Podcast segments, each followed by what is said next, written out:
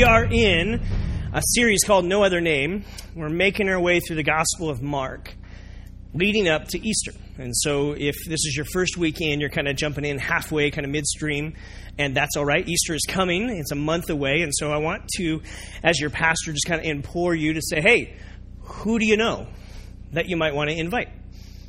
So, there you go. Feel implored.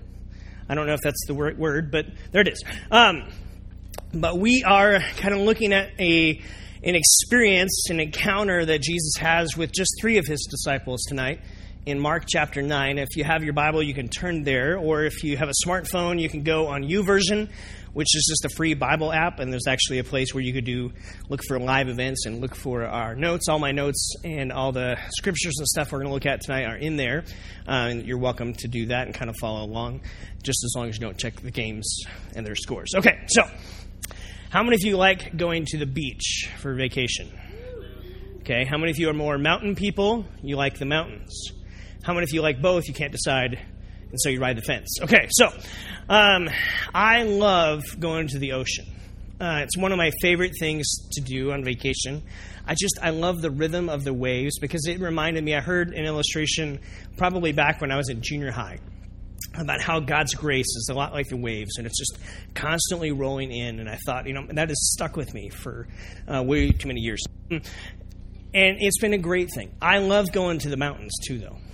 There's just something about being surrounded by trees, and I think of Psalm 96 that talks about how all the heavens declare and all the earth resounds, and the trees even sing out and lift their uh, lift up praise uh, to God, and it's amazing. And so, how many of you have ever been like maybe on a retreat or a camp experience in the mountains where you just you felt like for you you had a God moment? Okay, it was just some kind of moment there that God kind of just really inspired you. Maybe it was through a speaker who was speaking on a retreat. Maybe it was just an experience of seeing creation, whatever it may be, and however that moment transpired, it, it meant something to you. It moved you in a way. And tonight we're going to look at this, this mountaintop experience of Jesus.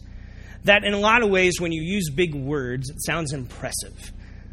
This is about the transfiguration of Jesus. Ooh. That's a big word. It's a seminary word, but that's all it is. It's a word.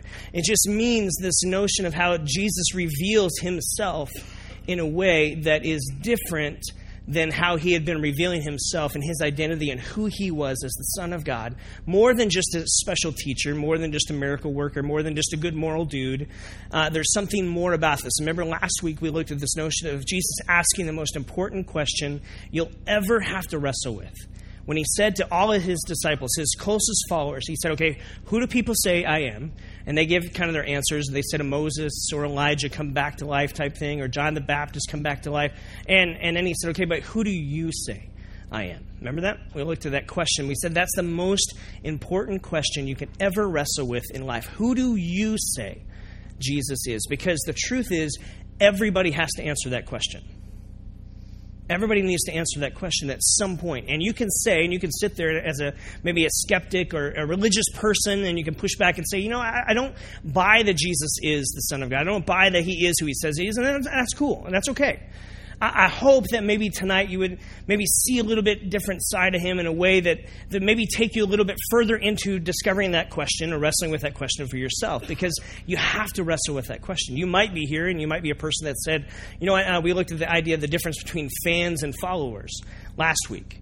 And we said, you know, fan says, I'm on, on the Jesus train. I've got the jer- Jesus jersey and I wear it, but ooh, hey, I can, you know, I can put it on eBay. Um, I'm not a big fan. I'm a fan, and we looked at followers. Followers kind of say, hey, we confirm Jesus is who he says he is. And we allow him to begin to conform us to be more and more like he is.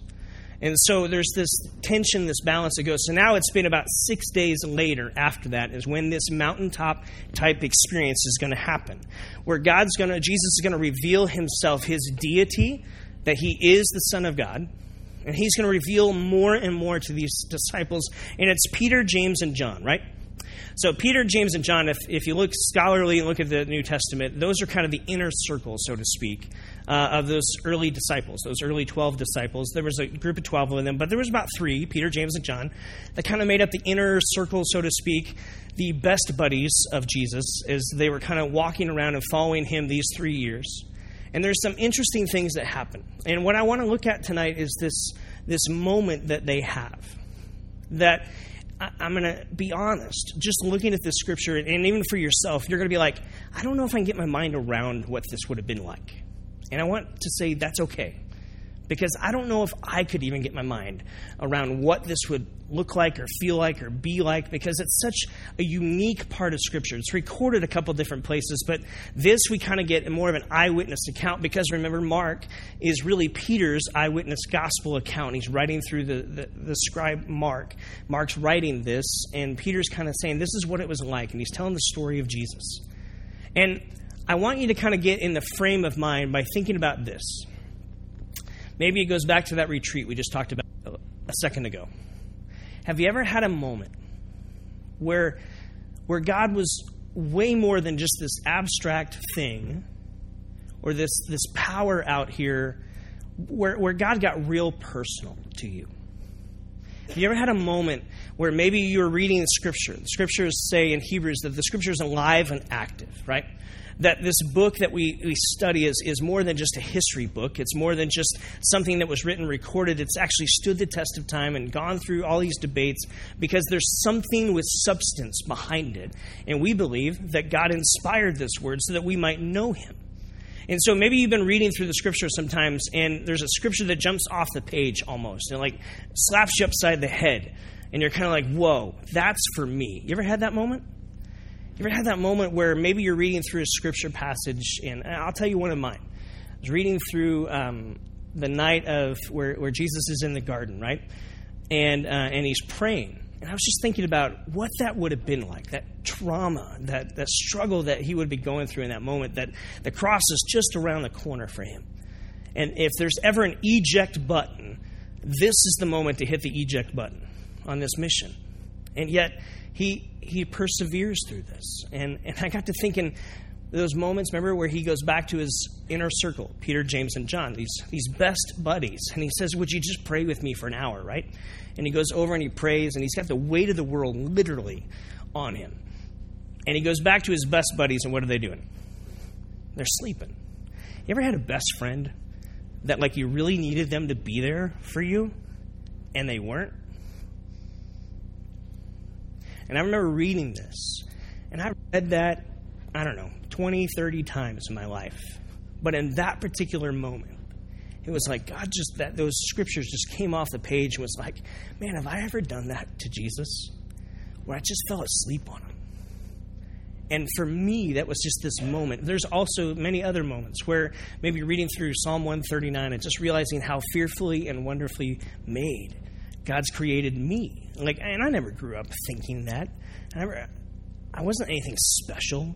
But yet, all throughout these pages, you know, God's kind of saying, hey, this is for you.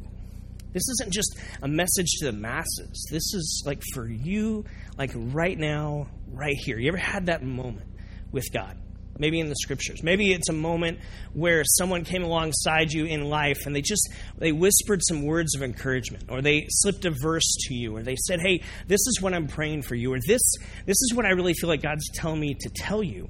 Now you got to be careful with that sometimes because uh, there are weird people in our world okay? That say god told me to tell you this and like you should eat pineapple and nothing else. Um, don't. I'm pretty confident God would never say that. Okay? Now, there's never say never, but uh, I'm pretty confident I can't find another scripture passage that would back that up. And that's what you want to do is when someone tells you something, is there a scripture you can go back to that's founded that you can go, okay, that makes sense. It's in alignment with God's character. It's in alignment with what he's teaching. It's not just this wackadoo, you know, weird thing out here, okay? Because there's enough of those people that do that, right? That say, God told me to do this, and they do something really weird, and that's not God. Okay, let's just call it what it is. Uh, maybe there's been a moment where got, someone came along and they whispered something to you that you knew was right for you. Had that kind of moment? Where it just inspired you, it lifted you up in that moment. Maybe there was a moment where um, God just orchestrated in the circumstances of life and the situations of life. Maybe it was coming through someone else where they, he just. You ever had a moment where God just said, I've got you. I got you. Maybe it was through a provision. Maybe it was just through an interaction. Maybe it was something. But there was no way circumstantially that that should have happened, but it did. You ever had those kind of moments? That's the kind of moment we're going to look at tonight. I want to draw three applications coming out of that. So I want to teach kind of through this moment a little bit, and then I want us to kind of see it. And typically we may pick scripture apart, but I just want to read this in its entirety, okay? I've got the first couple verses up here on screen, but I want you to, to just listen. So if it helps you to listen and you won't fall asleep, close your eyes and just listen to this. Um, but don't fall asleep on me. So here's, here's where it goes. This is verse, starting verse 2 of chapter 9. It says this after six days, so remember, we've had this conversation, we've had these questions. It's been six days. After six days, Jesus took Peter, James, and John with him and led them up a high mountain where they were all alone. There he was transfigured before them. His clothes became dazzling white, whiter than anything in this world could ever bleach them. And uh, and there appeared before them Elijah and Moses, who were talking with Jesus. Peter says to Jesus, Rabbi, it is good for us to be here. Let's build three shelters one for you, one for Moses, one for Elijah. He did not know what to say. They were so frightened. That's the parenthesis. Then a cloud appeared and enveloped them, and a voice came from the cloud This is my son, whom I love. Listen to him. Suddenly, when they looked around, they no longer saw anyone with them except Jesus. When they came down the mountain, Jesus gave them orders not to tell anyone uh, what they had seen until the Son of Man had risen from the dead. They kept themselves they kept this matter to themselves, discussing what does rising from the dead really mean. So they have this conversation, right? They have this encounter, this moment, this. I mean, think about it. You're in the inner circle of Jesus. He is a carpenter who has grown up to be a traveling preacher, a rabbi of the day. And that's where you meet him, and you're following him around, and he's healed people, and he's got these amazing sermons, and you're learning stuff. And then now he's, he, he's proclaiming that he is this promised Messiah. And you're buying into that, right?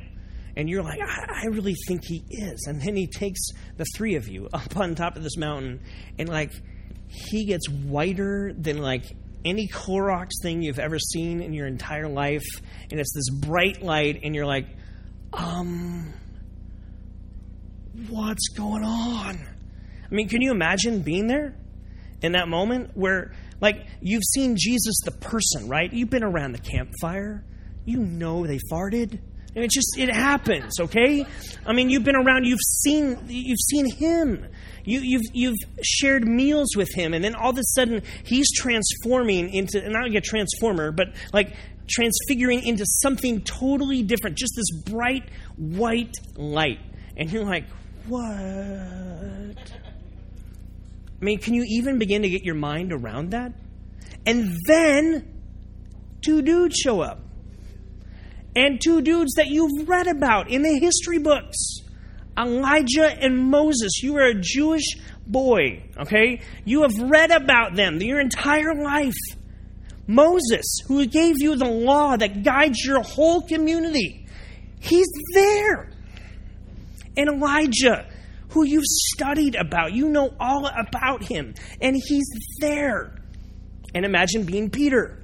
Now, typically, in moments when you are uh, witnessing extreme power, like this, two reactions happen, right? One is you get real quiet and you're like, whoa, right? Remember when you were a kid and you went on your first roller coaster?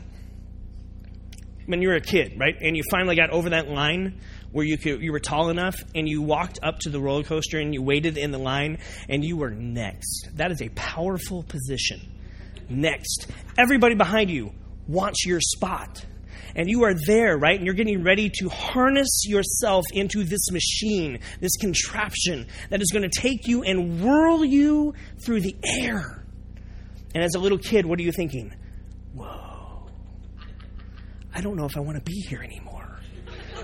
right? Isn't that what you're thinking? Or you're the awkward one. And you're in the situation where there's like this natural pause in conversation. You ever had that person? Maybe you've been that person. I've been that person at times. When there's just a conversation, a moment happening, and you're uncomfortable with the silence.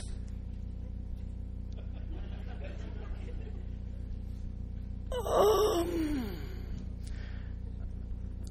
we want pizza. Like you're just you're that guy. That's Peter. Okay, that's what I love about Peter you have to understand the reason I love the Gospels is because it's real. Because this wasn't made up. If you're Peter, there's a lot of things in this Gospel account that you don't want said about you. Right? I mean, Mark even puts a parenthesis here that says he didn't know what to say. Hey, Rabbi, it's good to be here. We should build three tents got nothing. Who says that? He's witnessing not just Jesus transfiguring, but Jesus' power. This is creator like power. This is nothing they have ever seen before, nor will they see again. This side of heaven. They are getting a glimpse, a, a taste, an appetizer, if you will, of Jesus in his glory as God. Think about this. Moses said, I want to see you, God. And God says, uh, Well, I'll tell you what. I'm going to put you in a cleft of a rock, and I'm going to appear, and I'm going to let you see where I just was. How about that? Because if you were to see me, you'd die. So I tell you what, you just hang out in that cliff right there. I'm going to pass by, and you can see my shadow. And that'll be good enough for you. And Moses takes it in. Elijah says, I just, I want to see you. And what does God show up to Elijah as? Not in a tornado, not in this huge thing, in a whisper. It's God saying, My power is so great that I don't want to blow you away. And so, like, I'll just come as a whisper, and you'll know that it's me. We'll have a moment here. Think about this Peter, James, John. Did they come down this mountain? Did they come down off the mountain with Jesus? The answer is yes. Read the next verse. According to the Old Testament, should they have? No they're seeing Jesus, the glorified Christ, in all of his glory, in the beauty and in his power. It's amazing. Uh, Amy and I got to go uh, to see the, the Hoover Dam. Maybe you've been up there to see that, and it's massive. When you stand on it and kind of there, and you think about it, I mean, what blows my mind is to think this was 1931 to 1936, this was built and you stand on it and you're just kind of overwhelmed. It, it, supplies enough energy and enough power for over a million people in Arizona, California, Nevada every single year since 1936. I mean, think about that. That is some extreme power that we created. Now, put yourself in the situation of Peter, James, and John, and you're there, and there's this amazing scenario that's unfolding in front of you. And Jesus is revealing who he is as deity. He's transfiguring himself. Uh, I love the writer of Hebrews, chapter 1 says this The Son is the radiance of God's glory and the exact representation of his being. Friends, if you're here and you're on a search spiritually, you want to know what God's really like, look at Jesus. Period. The Son is the exact representation of who God is and what He's really like. And the church needs to lift Him up more and more. Because part of the problem with the church is we've stopped talking about Jesus. We start talking about so many other things, and people don't get a clear view of who Jesus really is. And so the church gets a black eye on things that never really should matter. But if we lift up Jesus, we begin to see who God really is and what He's really like. This power is on display. Moses represented the law in the old covenant. He's in this conversation. Can you imagine Jesus in this? I mean, you're transfigured. You don't even look human in this point. And he's just talking with Moses and Elijah like they're old chums, because they are. Think about that. They've been hanging out for a long time before Jesus puts on a body and comes down here to be the exact representation of God, God in a bod. And Jesus is here and he's talking with his couple buddies. And as a Jewish guy, the reason Peter goes, let's build some tents, is because when Moses came down the mountain the original first time of getting the law, and his face was radiant because he had been in the presence of God, his face, he actually wore a veil because it was so radiant, people couldn't look at him. And they came down and they built what was called the tabernacle, right? A movable tent. And that's where the Shekinah glory of God resided for all these years. You can read about it in First Kings, where the glory of God comes down as, as, this cloud form and fills the temple as Solomon dedicates the temple, the first original temple that they built for God. And they built this, and, and God's saying, "Look, uh, my the you know earth is my footstool, so I really I'm just going to hang here for a little bit, but I want you to know like this won't contain me."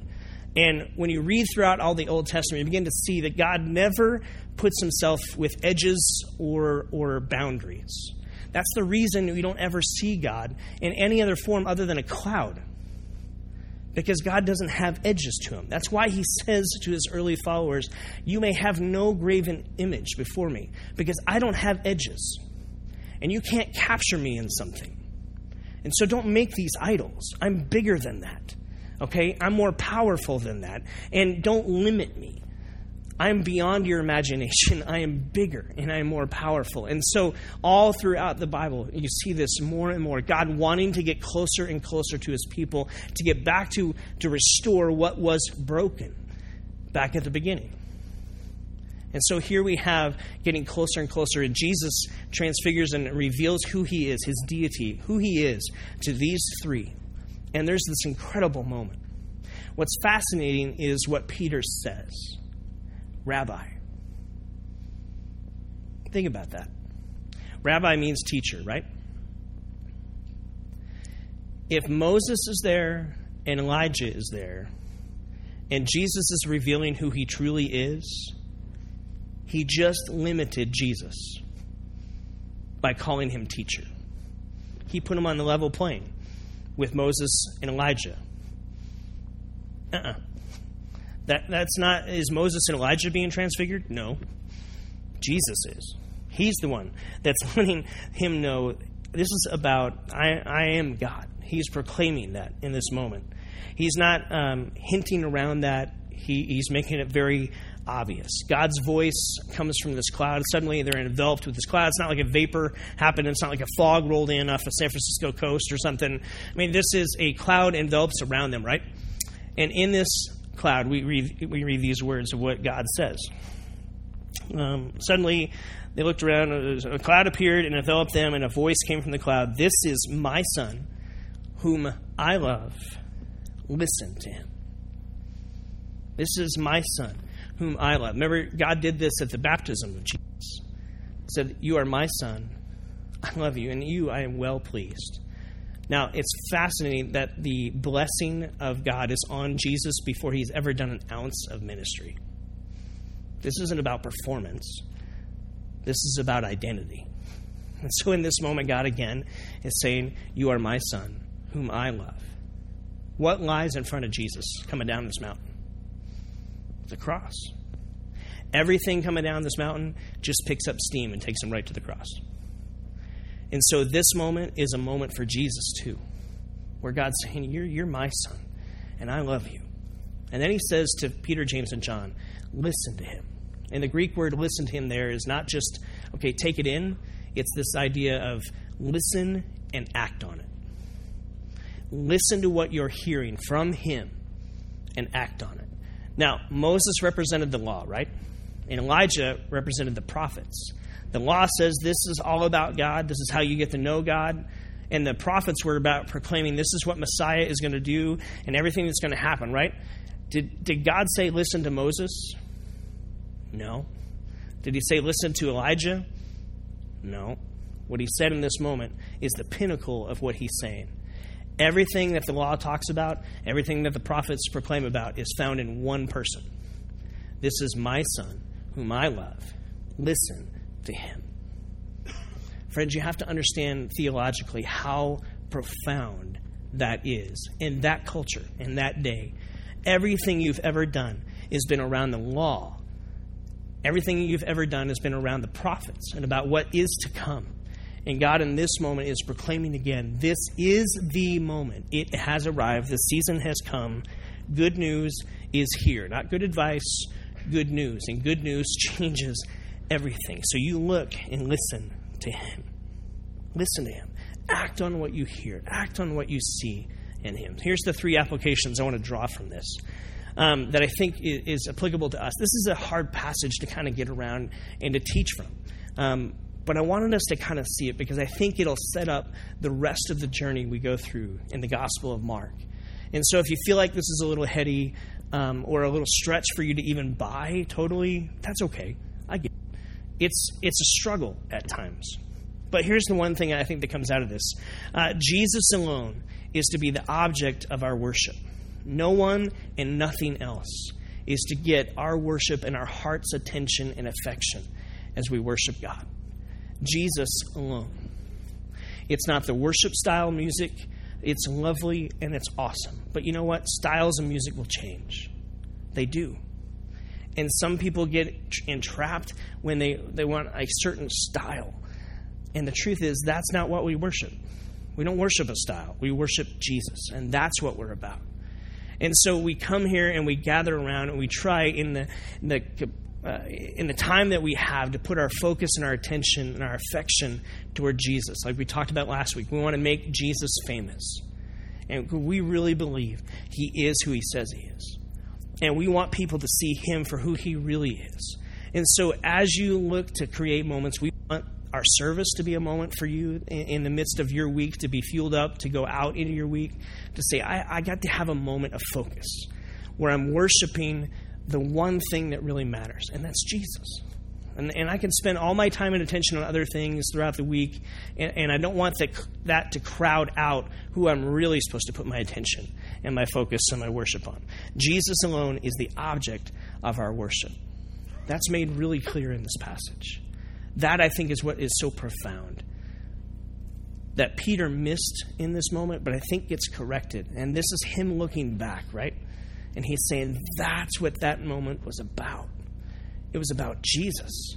And I was stuck on the whole idea of Moses was there and Elijah was there, and God was confirming no, no, everything finds its head and its pinnacle in Jesus.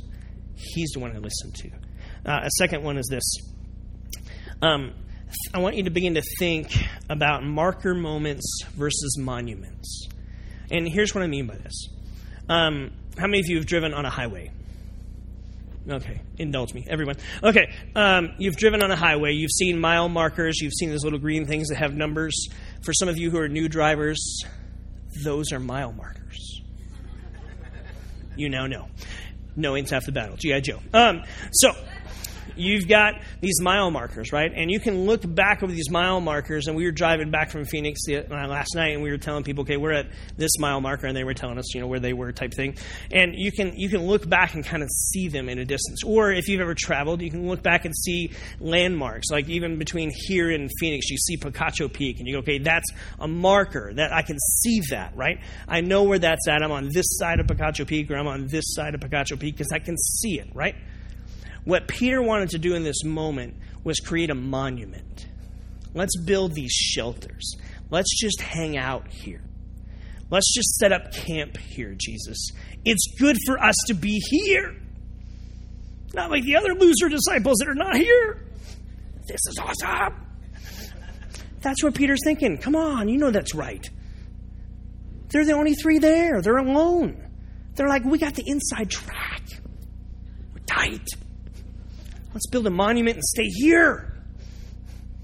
I want to talk to Moses. I want to talk to Elijah. That's awesome. Who wouldn't want to do that?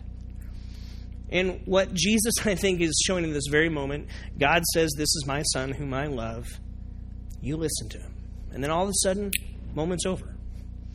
And everything's back to normal, right? On top of this mountain.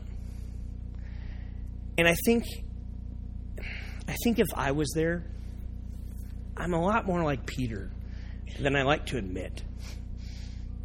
I'd want to hang out there because there's something powerful about that.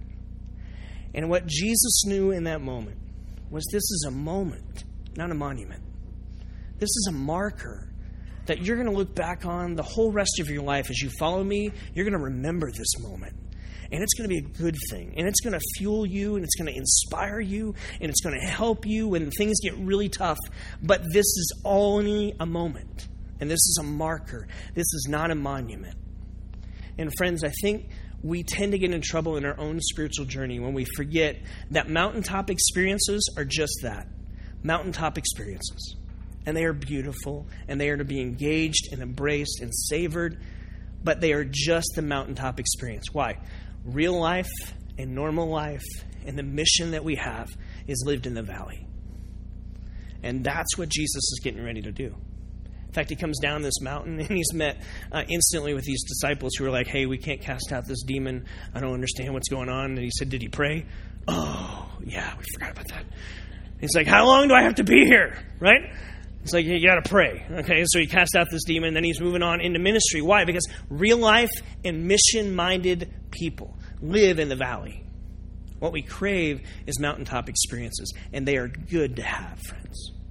And I pray I pray for you to have them all the time. But remember, they are just a moment. They're meant to be a moment because you are on mission with, with Jesus. And that is about coming down off the mountain and living in the reality of the world in which you have been given a scope of influence over. And that's where Jesus has placed you. And so may you have many, many moments where you encounter Jesus for who he is and he just he meets you with his affection and his attention and his challenge and his coaching in all those kind of ways that it may happen in sermons it may happen in just moments in the car it may happen i've had moments with my kids where my kids say something and they walk away and i'm i'm leveled because what they just said pulled out character issues in me any other parents feel that wow. And I'm like, I am selfish. Good night. And all of a sudden, it's about me and God having a moment right there in the middle of a Tuesday, and I'm in a carpool, right? That's that moments can happen there. Other moments can happen there too, but we won't talk about those. Um, life is lived in one direction, not the band, one direction, forward. Life is only lived forward. People that want to build monuments only live in the past. And Jesus is always about moving forward. He said, Come follow me, not come hang out and stay here with me. Right? So it's always this pull to say, I've got to keep going. I can look back over my life. I keep a journal. I, I, can tell you moments where God has spoken to me. I've told you, I can tell you moments where He's confirmed things, like for Amy and I praying about something.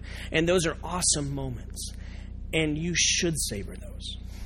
But, friend, remember, they're a moment, they're a marker, they're not to be a monument. Don't stop. Live one direction going forward with Him. Third thing um, is this I, I wrote this revelation is about deepening your relational connection with Jesus over information collection about Jesus. I think in the church sometimes, as being a follower and a disciple of Jesus, we want to gather information about Jesus. Tell me one more nugget. Tell me one more thing of truth. Give me one more piece of wisdom. Let me read that book. Let me do all that. And listen, those are good things, okay? I'm not discouraging that. But the point of having a moment with Jesus is about deepening your relationship with Him not just gathering information about him. And friend, that's what you want to pray for. Um, I want to leave you with this, and we're going to move into a communion time and uh, a couple songs of worship to kind of give you some space to process maybe some of this. One of my favorite, and I say this all the time, I know, my favorite passages of Scripture, because uh, I have a bunch of them, okay? I just have a lot of favorites. Um, but one of my favorites that's been a personal uh, mission for me that, uh, gosh, um, God gave me this probably when I was back in my mid 20s. And um, I felt like this, this is what is going to define my life. I want to give my life to this. And so uh, in Ephesians chapter 1, here's what this prayer. In fact, if you're ever struggling with your prayer life and you're like, uh, okay, I prayed, I feel like it hits the ceiling, I feel like it didn't go anywhere, I don't know, just pray through the epistles, which is just like the, the letters Paul wrote he, he has a lot of prayers in there. And so if you're ever struggling with your prayer life, just go to his prayers and say, okay, I'm going to pray that. Because Paul prayed it. I guess that's good for him. It's good for me. Um, here's what Paul writes in one verse in Ephesians chapter 1. He says this I keep asking that the God of our Lord Jesus Christ, the glorious Father, may give, give you the spirit of wisdom and revelation so that you may know him better. Listen, not know more about him, so that you may know him better. I want to give my life to helping people know Jesus better. Period. That's what I want. It's what I want for you. It's what I want for your friends. It's what I want for people who are far from God. I want them to know Jesus better. Now, that is partly gathering information, but it is not just that. And we get sideways in our spiritual journey sometimes when we make it just about that. It's about giving me information. If you're listening to 20 sermons a week because you're thriving on that and you want that, wow. Stop. I mean it. Stop. How about you listen to one, two, or three and like let it soak in? Not just consume. We live in a culture about consuming, don't we? And I think sometimes we need to be consumed by what we're hearing and what we're learning and what we're studying and who Jesus really is. Not just consume him, but let him consume us. Friends, I think that's big. I think it's big in, our culture. I think it's big for me. I know it's big for you. And that's my prayer for you tonight. And, and what I'm going to invite you to do is, uh, as the band kind of comes back out here, we'll have a space for communion. And if you're a follower of Jesus, we just invite you uh, that if that's an expression you want to have as we remember the life and the death and the resurrection of Jesus, and that He's coming down off this mountain on a one track mission for you, for me. That's what the rest of the Gospel of Mark is all about. This is a moment that Peter, James, and John and Jesus got to have, but it's just a moment because He's living on mission. This is a mile marker, and this is about moving forward. And in that, Jesus is about revealing who he is, that we might know him better. And so, if you want to take communion, you're welcome to do that. We're going to sing a couple songs. And I just want to create some space for you to pray this prayer.